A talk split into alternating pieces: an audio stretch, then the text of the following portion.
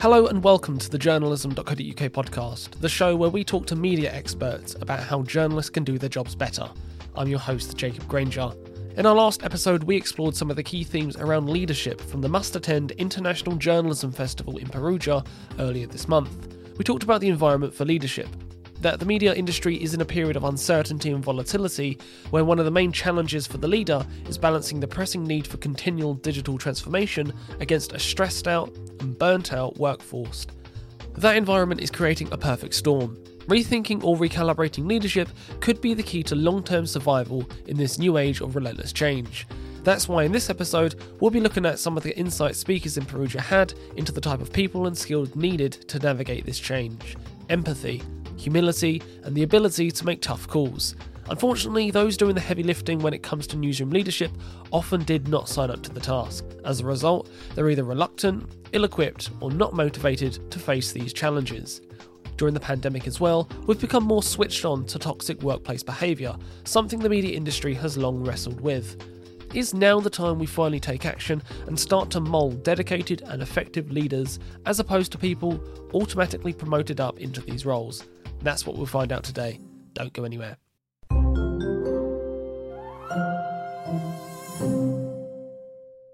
The modern newsroom leader needs to have a variety of unfamiliar skills in their toolkit the ability to create a vision that others will buy into, a natural way with networking, and an understanding of the importance to replicate old processes while innovating new ones. It's a tall list and an ongoing process of learning and evolution for leaders, however long they've been in the job. Before even tackling such a set of demands, you also need to identify what it is that you need in your newsroom to make it a learning organisation. And that's according to Lucy Kung, who's a renowned author, consultant, researcher, and strategic expert on the subject of digital leadership and newsroom culture.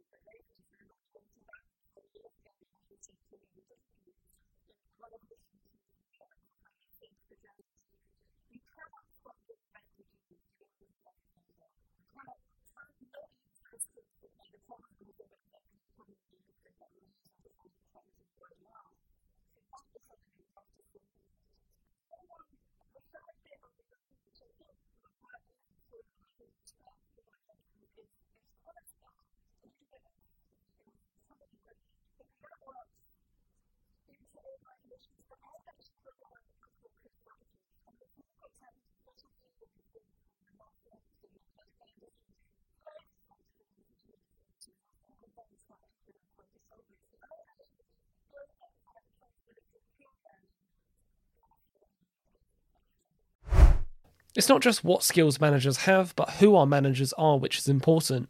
The media industry has a long habit of giving people leadership roles automatically, they're typically people who have drifted into the job after years of proving their mettle on the news desk. But now they've found themselves with responsibilities they never asked for, which we just heard about performance reviews, coaching, mentoring, managing staff burnout, alongside and on top of their busy day jobs. That also doesn't mean they're actually fit to be leaders. Good leadership doesn't happen by accident. The point here is that you need to get the right people in the building to generate and advance ideas, train your people up, and get rid of those who stand in the way of progress. We go next to Francois Nel, who wears many hats as an expert on innovation and entrepreneurship in the media industry, one of which is as the editor of the World Press Trends for WAN-IFRA and its Outlook report. He explains how those at the top are vital in creating this sort of learning environment. He says that CEOs need to be learners in chiefs, but their priority right now should be hiring diversity.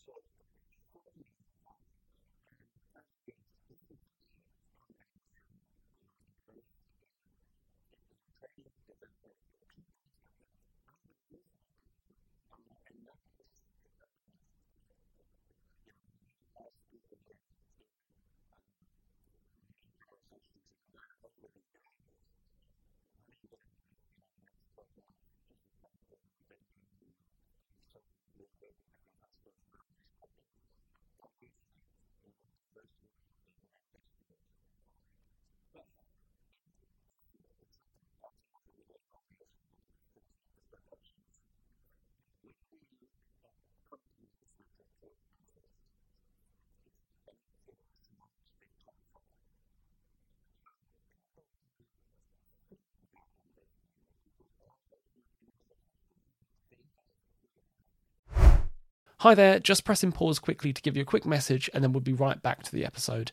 I wanted to let you know that we're excited to be returning to physical venues with the return of our next digital journalism conference, News Rewired, and we'd love to see you there. Join us on the 24th of May at News UK's stunning 17th floor building in London to hear industry expert panels and workshops, and more importantly, to network with your peers. To grab your ticket, head over to newsrewired.com.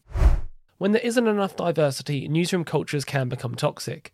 Toxic leadership can take many forms, from the very visible things like getting irritated by people going to the doctors or throwing things around, to the more passive aggressive stuff like harsh emails and messages.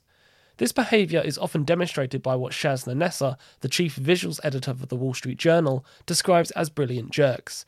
Geniuses that people tolerate because they're good at their jobs, but the wider picture is that it compromises individual productivity and overall team morale.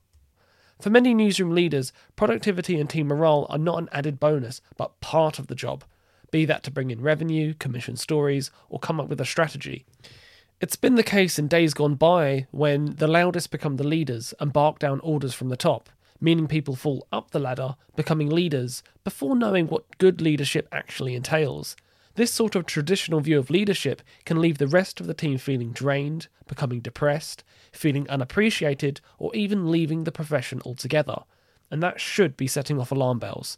Instead, spot the red flags and the brilliant jerks among your staff. If it is within your power, dealing with these people is a tangible action and commitment that you can take away from this episode. Or maybe you just need to identify these people and report it up to the senior staff to deal with. Here's Shazna on that point. You've got to give them an opportunity to change. You've got to tell them. You've got to be confront- confrontational. You ha- I think everybody needs the opportunity to change if they want to. Sometimes people don't know they're doing it. Sometimes people don't know they're doing it. So, co- tough conversations and what's more important, the individual or the team? You, as a lead, who you know, if as a leader, you have to make those decisions. And when things do go wrong, empathy on all sides can go a long way. In a time of continual cuts, newsroom leaders often try to do too much with too little and feel out of their depth. If you're a leader in that position, be honest and speak up to your employers about the support and upskilling options. Not doing this is a fast track to burnout, even with all the good intentions in the world. However, it can be immensely hard to admit when you're out of your depth. That's why it's important for newsroom leaders to have safe spaces to discuss with their peers the challenges of modern leadership. Let's pick up on that thought with Anita Zielina, the Director of Strategic Initiatives at the Craig Newmark J School at CUNY.